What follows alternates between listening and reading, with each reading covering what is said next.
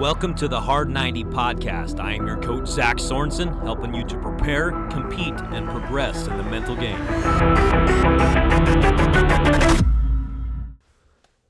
The six C's of leadership.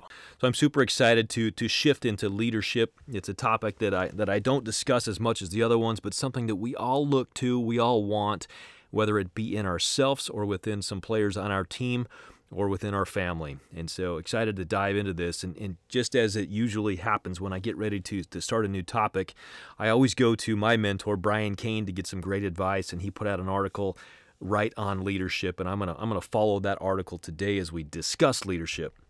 Jump over to briancain.com where you can learn more from Brian Cain or Mental Performance Daily where you can get some more podcasting in a very similar to fashion with what you're getting here on the Hard 90. In order for you to help those you lead reach their full potential, you have to work on becoming an effective leader. Leadership means being able to take your success to help inspire the success of others. You see, your focus is on them. That's what a leader does. You focus on team, you focus on others. But training to be a leader must be intentional. Like anything, we're not just going to hope that we become a leader, we're going to do leadership. You can be great at what you do and still not know how to lead because competence is only one of the six C's of leadership we need to dive into all of the C's of leadership. So, what are the six C's of leadership?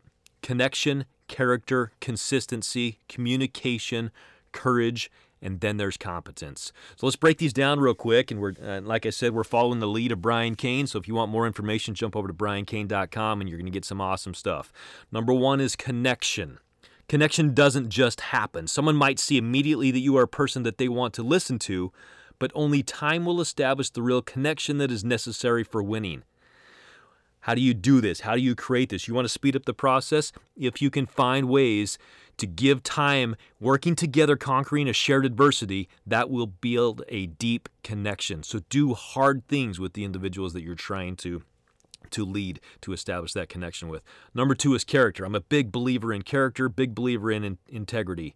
An individual with lots of character does what's right for themselves they do what's right for their staff, their program, and more importantly, for the athletes they are leading. If you are a player on your team, you focus on your character, and that's going to build the character in your teammates.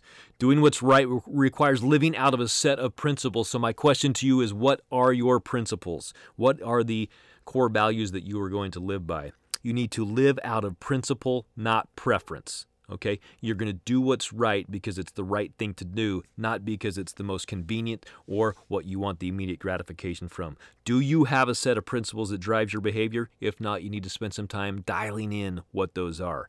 Next thing is consistency. You need to be consistent in the following areas your behavior, how you treat people, making sure you show up on time, making sure you're preparing the right way, and then paying attention to detail. What I love about that list is these are things that you can control. We are not giving you a list of things that are out of your control. All of these are in, con- in your control, and you can nail each one of them.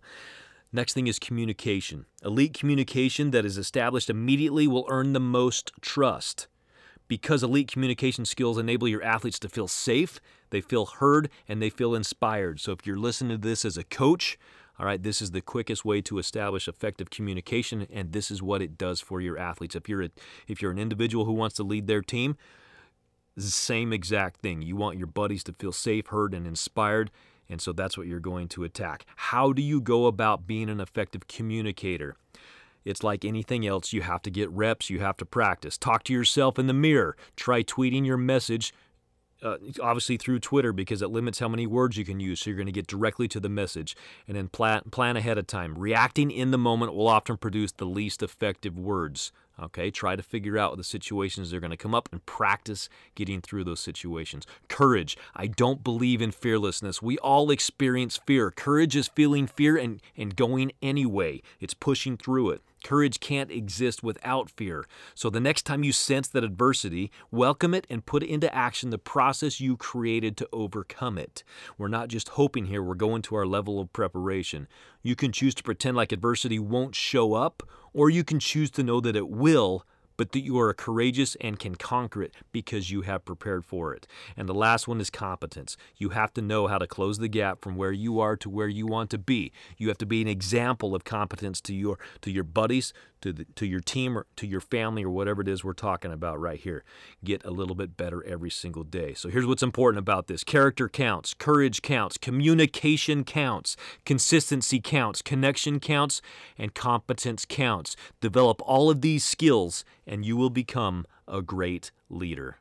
I hope you enjoyed this episode of The Hard 90, the 90% of the game that we do less than 10% of the time.